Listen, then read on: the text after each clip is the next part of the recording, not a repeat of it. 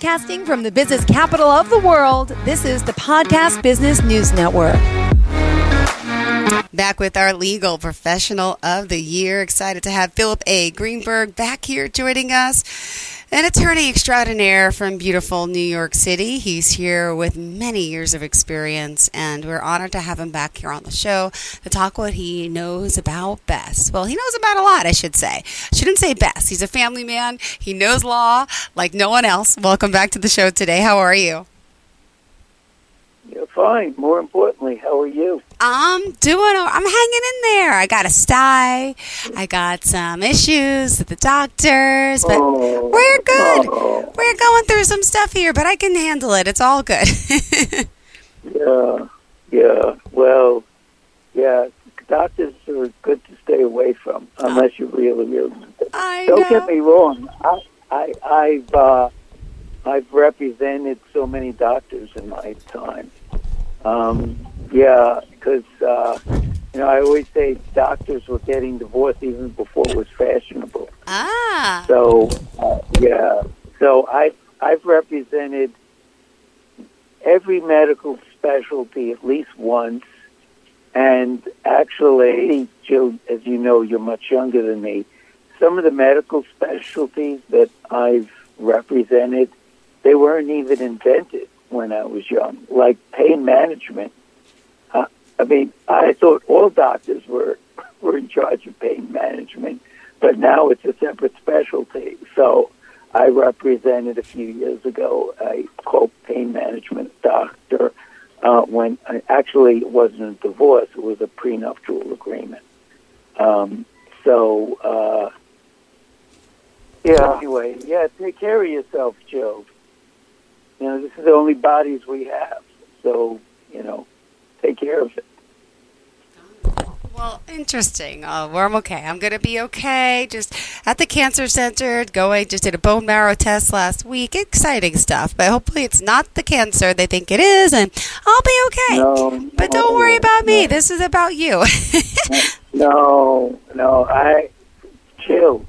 One thing you should understand about lawyers, or at least good lawyers, we're it's our it's our business to worry about other people. I mean, I can't tell you how many times I've said to clients, you know, let me worry about it. you. Take care of your business, or you take care of your family, or whatever, or take care of your health, and let me worry about you know these other things for you. So that's why I don't I don't worry that much about myself because I'm too busy worrying for my clients. I don't have enough time or room in my head to worry about myself. Well, thank you. I'm okay. I'm okay. This is about you. Tell us uh, what's new in the world of Philip A. Greenberg. What's happening in your world of, uh, gosh, legal battles and drama and life. Yeah, well, it never ends. Um, but then again, if it does end, you know, people say to me, you know, I, I as I've told you before, I really an all-round civil litigation, but primarily the last few decades has been family law slash divorce. And sometimes people say to me, you know, what would you do if people stopped getting divorced? Which, of course, is like doctors having to worry about people stop getting sick. But um, sometimes people say to me, well, what are you going to do if people stop getting divorced? And I said, well, it's not a problem because I have a really good plan B. I'm just going to go back to being a bellboy. So um, that's my plan. And, uh, and I really was a bellboy long before you were born, uh, Joe. A great job, by the way. Pay's not so good, but a, great job. Zero stress. So if, if any of your listeners are out there and they still haven't decided what to do with their lives, and they're looking for a job that has zero stress, um, I've definitely, at least of all the jobs I've done, you know, to I was babysitting when I was in high school and college, and you know, all kinds of summer and part-time jobs. I think the only job that was that I ever did that was free of stress was the summer that I worked as a bellboy. So anyway, not much to do with but a little little advice about life. Mm-hmm. we always, I could always use it, and I love hearing some pick me up stories. And people go through a lot as an attorney. You, you know the ins, ins and out of everything. Is there anything new in your world that you want to share? Well, actually, um, you know, it's it's you know I've settled recently, and I mentioned it last week. A couple of big cases. One a divorce case that I've been working on for years, and um, and years and years. I, I don't want to be too specific because I don't want it to be identified for those the case gets word out. Um, and a family court case, an unmarried couple that also I've been working on for years. In fact, my client reminded me. Um, it, it's so scary how time passes, Jill. Uh, but my client recently reminded me that it was Thanksgiving weekend six years ago, and of course we just recently had Thanksgiving weekend. It was Thanksgiving weekend six years ago Oh, wow. that I had custody switched from um, the mother to my client, who's the father. The couple never married, and uh, but so um, actually, just a little bit about that to kind of make it relevant to the present. So we started the, the well six years ago. The judge gave temporary custody to the father, and then but we still had to have a full blown custody trial over permanent custody, and we started it pre-COVID. Um, and the thing about, um, and again, you know what I always say to you, Jill, if I start to bore you, just let me know and I'll change the subject. Um, so we started this trial pre-COVID, and for any of your listeners who have experience with the family law system, family court system, um, because you don't have a jury, your trials can get out for months, not because the trial lasts for months, but because they give you like half a day here, half a day there, two hours here, two hours there. So it can really um, extend over a period of time. And so we started the trial live post COVID. Um, in the middle of the trial, COVID hit. And so we picked up the trial, we finished the trial remotely, and we did summary. Um, we, we, the judge set aside a separate session just for the attorneys to sum up. Uh, your your listeners are familiar with that because they watch the TV shows where the lawyers sum up to the jury, but here you're summing up just to the judge, and um, and then at a later time the judge read her decision into the record. Um, my client permanent sole custody. So um, you know it it really and by the way, I didn't start the case six years ago. The case actually started a couple of years before that, um, when the mother disappeared with the kid. And uh, first we had to locate the kid, and then um, anyway, it, it's just amazing, you know. It, it, and, and and the scary thing is, is that with older children, uh, this is was was a newborn, but with older children, because these cases drag out, and probably some of the judges list, if there are any judges listening, they won't appreciate my saying this. But with older children, by the time the case is over, um, the kids have aged out because once a child hits 18, they're not a child anymore. They're an adult, and you don't have custody issues. So, anyway, um, but yeah, and and you know the thing about family law is it really gets people where they live, Joe. You know, um, business is business. Um, you know, a lot of times business becomes very personal, and so even a corporate litigation, especially if it's small companies, can be a very personal thing. But um, with family law, it's always personal. So anyway, that that's my most recent. Um, I'm in the middle of some co uh, some condo litigations right now, um, which kind of was a spin-off of the divorce. I'm going to really go get too specific because then some of the players might recognize what case, cases I'm talking about.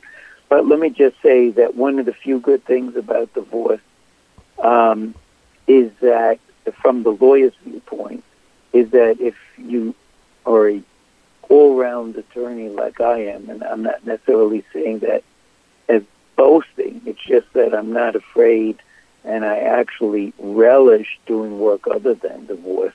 Is that a lot of times I wind up after the divorce is over representing my client in their business. Um, I have a few business clients that were formerly divorce clients, um, and in other, you know, other aspects of their lives. And fortunately or unfortunately, some of them decide to remarry. So I wind up doing the prenuptial if they want a prenuptial agreement, prenuptial agreement for their next marriage. And I don't know if I mentioned this to you, Jill, but um, I'm a minister in the American Marriage Ministry.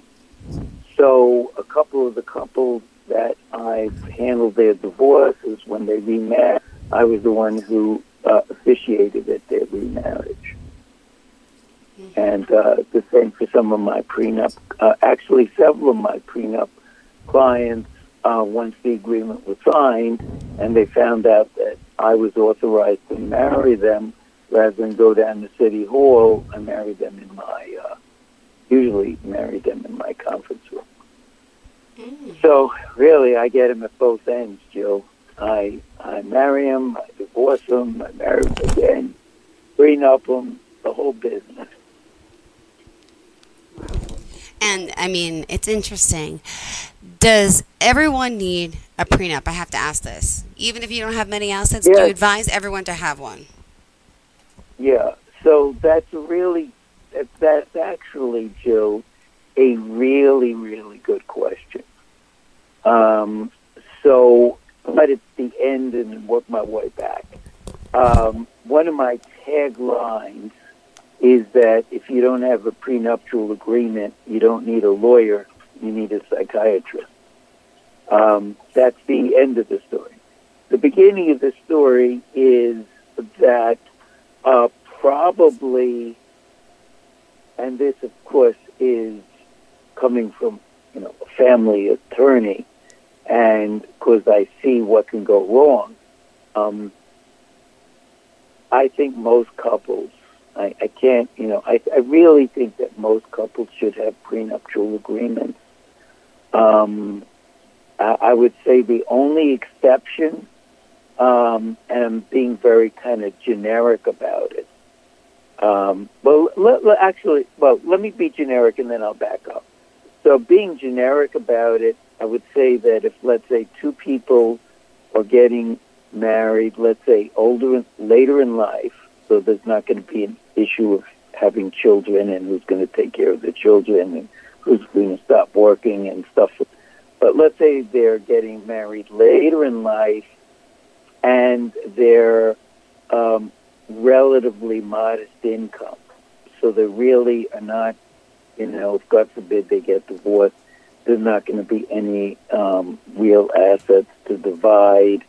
Um, maybe, maybe, maybe couples in that situation could dispense with the prenuptial agreement.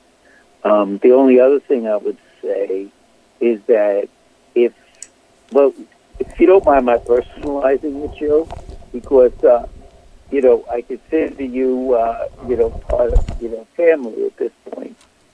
Um, let's say you were to get married, and, you know, I've said before that whoever marries Jill will have won the marriage lottery. so let's say some so let's say some guy comes along and he's about to win the marriage lottery by marrying you. Now let's say the guy that you're engaged to, and again this is very theoretical as you know. Uh, let's say the guy that you're engaged to, um, let's say compared to him, Bill Gates would be a pauper. Ah, I wish. So, I wish. I would yeah, love to be set for life. I'm not going to lie, but I won't settle just for money. But go yeah. ahead. It'd be nice to have both. Yeah, there are only one or two on the planet that would even qualify, a ballpark qualify. But let's say a really wealthy guy, um, and he doesn't ask you for a prenup. If you came to me, and this is not impossible, you could say, "Listen, Philip, I'm engaged to a guy." Um, I didn't happen to really know, but you know, he's he's he's richer than God, as the old expression goes. Uh, should I should I ask him for a prenuptial agreement? And I say, Mom is the word. If he doesn't ask for a prenup, you don't want it. So, being very personalized, if um, someone comes to me and says they're about, and they have to really be sure, and I, I don't, and I'm trying to stay away from being anything too specific because I have some specific examples in mind, but I don't want to be too specific because it's already, you know, everything has gone viral these days. Uh, but if you're really, really sure that the person you're engaged to is really wealthy and they don't ask you for a prenuptial agreement, then you shouldn't be the one to raise it because you'll definitely be better off without it. Um, but you have to be really sure. But in most situations, Jill, um, even people where, let's say, uh, even if they're like same situation, they're both teachers, they're both lawyers, or whatever it is, both doctors. Um, it's still um, a good idea. And by the way, and and again, Jill, you're going to stop me if I start to bore you. Um, I've been asked about this um, both by clients, potential clients, actually, in other uh, public shows that I've that I've done, and they say, you know, is it always just financial? And the answer is no. You can, in the prenuptial agreement, you can provide for anything, you know, as long as you're not, as I always tell my clients, as long as you're not going to agree on robbing a bank, which of course wouldn't be enforceable if you put that in the agreement. Um, anything you agree to, where you're going to live, um, who's going to stop working if you haven't, um, if you're of different religions, what religion the children ch- children will be brought up in, even if you're the same religion. Um, you know, there's Jewish, there's Jewish, there's Catholic, there's Catholic. It's the level of religiousness. You know, you may both agree that you're going to raise the children Catholic, but uh, one of you has in mind that you know being Catholic just means you have a Christmas tree and that's it, and the other one may feel that that means going to church every Sunday. So even the level of and and by the way, while it's not that common, and I've done dozens dozens of prenups, it's not that common to provide for. Well, actually, I, I don't know how representative all my prenups are, but I think both of them basically come from the same ethnic background, so that part's not an issue. But it's more common in the divorces. The couple, and I'm I'm just saying religion, but it could be other things too, of course. But even when a couple is of the same religion, where they agree upon the level of religiousness that the children are going to be brought up. So there's that, as there's a place to live, um, who's going to stop working, um, and if someone stops working, it's going to have an impact on the financial arrangement. Uh, just about anything you could think of, um, and and while it may not be a, happy result, but sometimes in negotiating the prenuptial agreement, the couple finds out that they're not really suited for each other, that they're really, you know, their heads are in different places. They may have a lot of uh, passion for each other, but they may realize that there's, there's, an essential life fully that they don't share. And every now and then, middle of negotiating a prenuptial agreement, the couple calls off the wedding because they find out that they're not really suited for each other. And Jill, I, I, I know you've never been married, but I think you would agree with me that it's a lot better to find out before the wedding that you don't belong together than after the wedding. Oh yeah. So, so that's my feel on prenup. Um, as I say, I've done dozens of them. Um, I think most couples should have them, and and again, the rare ones that shouldn't are really outliers. and and even there, they may wind up, um, you know, where couples say, "Well, we're both teachers, we're both this, we're both that," and so we didn't have, you know, we didn't think of having a prenup, um, and then there's some development that they look back and wish they had had, had gotten a prenup. So anyway, it's yeah, I, I recommend it. And by the way, they're not particularly expensive. Um, it's kind of like, and I, I don't want to get too much into other areas of law, but you know, a lot of people say, "Do I need a will?" So you know, if you're, you know, basically everyone needs a will unless they're not politically correct to say if you're a homeless person with no money and no expectation, I suppose you don't need a, pre- uh, a will. But just about anybody else, and that could be a separate show. Although, again, I and I, you know, I do draft wills, but usually I do it on what I call an emergency basis because someone who's in the middle of a divorce and they have a will out there where they're leaving everything to their husband or wife. The most important thing to them is that if, God forbid, they should die while the divorce is going on, that all their money won't go to, you know, the spouse that they're divorcing. So I've done a lot of emergency wills where, you know, they immediately disinherit their husband or, and, you know, make other provision. And I always say to them, after the divorce is over, we'll sit down with the trust and estate lawyer in my office and work out a real, you know, estate plan for them. But in the meantime, the most important thing is to make sure that if something happens to them, that their husband or wife is not going to get everything. So, um, anyway, so that I, I just segued into that. But so yes, people, everyone should have a will. Basically, everyone, with few exceptions, should have a prenuptial agreement. Um, you know, these are important things, and and it'll, it'll prevent a lot of headaches down the road, and, and it'll give uh, it'll give you a lot of uh, comfort to know that that those things are taken care of. But did I answer your question? Of course you did. Comfort, comfort and joy, comfort and joy. I'm thinking of the holidays now.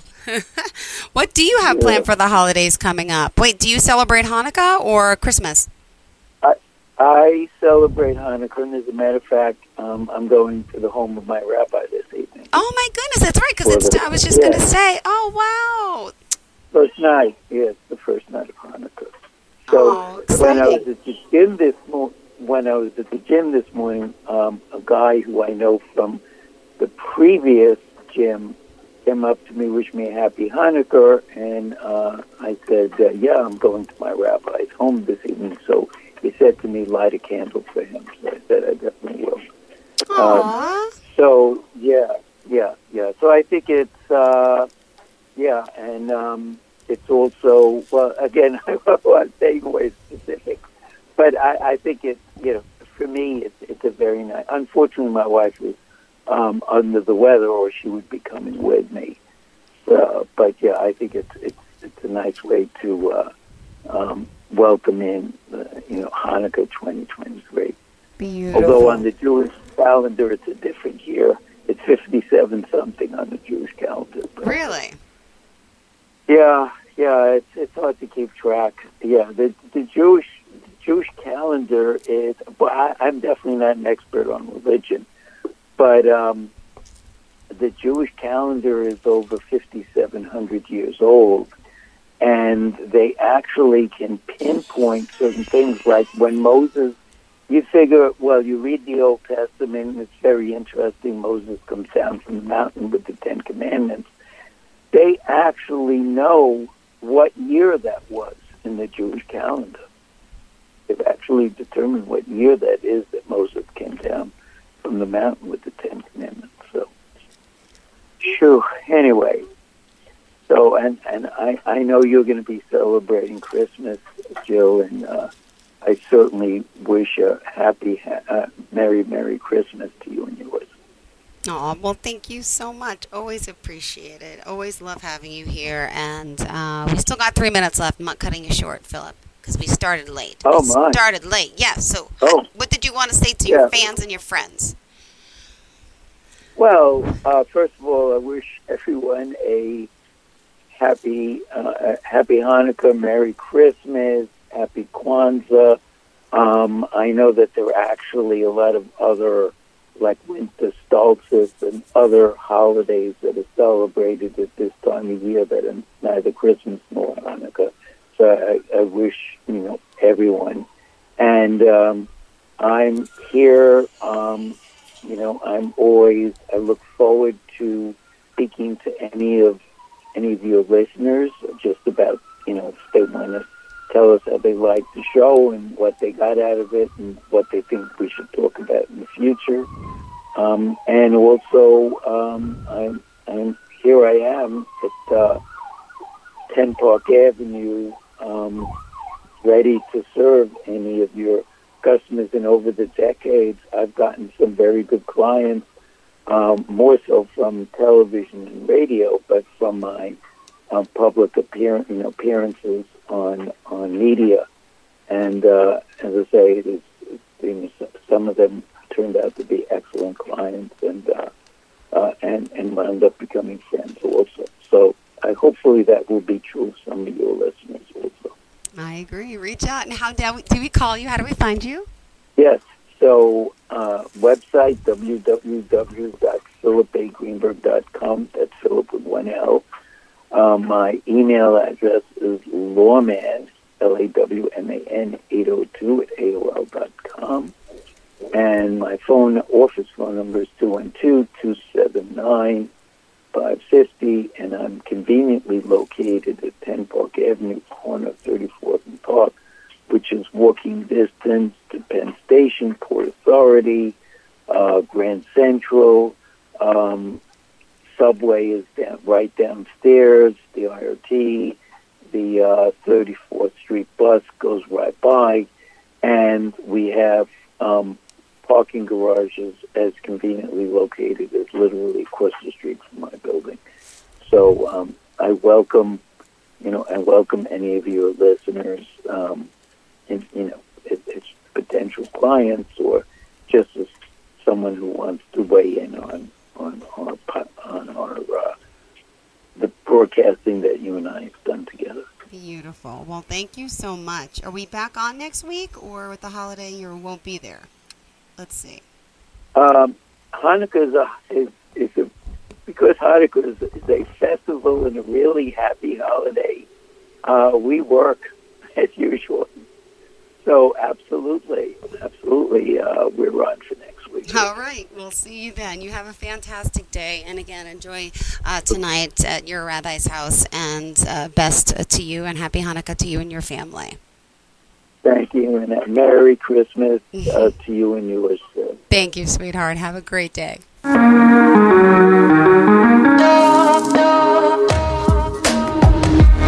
Broadcasting from the business capital of the world, this is the Podcast Business News Network. It's Thursday night, and you're grabbing drinks with some friends. Started off with a pitcher for the table, which quickly becomes two. There's pool. And there's the photo booth, All right, everybody squeeze in. Say cheese. followed naturally by an order of wings. And another. Can we get some extra ranch sauce? Then there's the ceremonial nightcap. So what are we doing this weekend? And lastly, it's back to the car, which, if you're buzzed,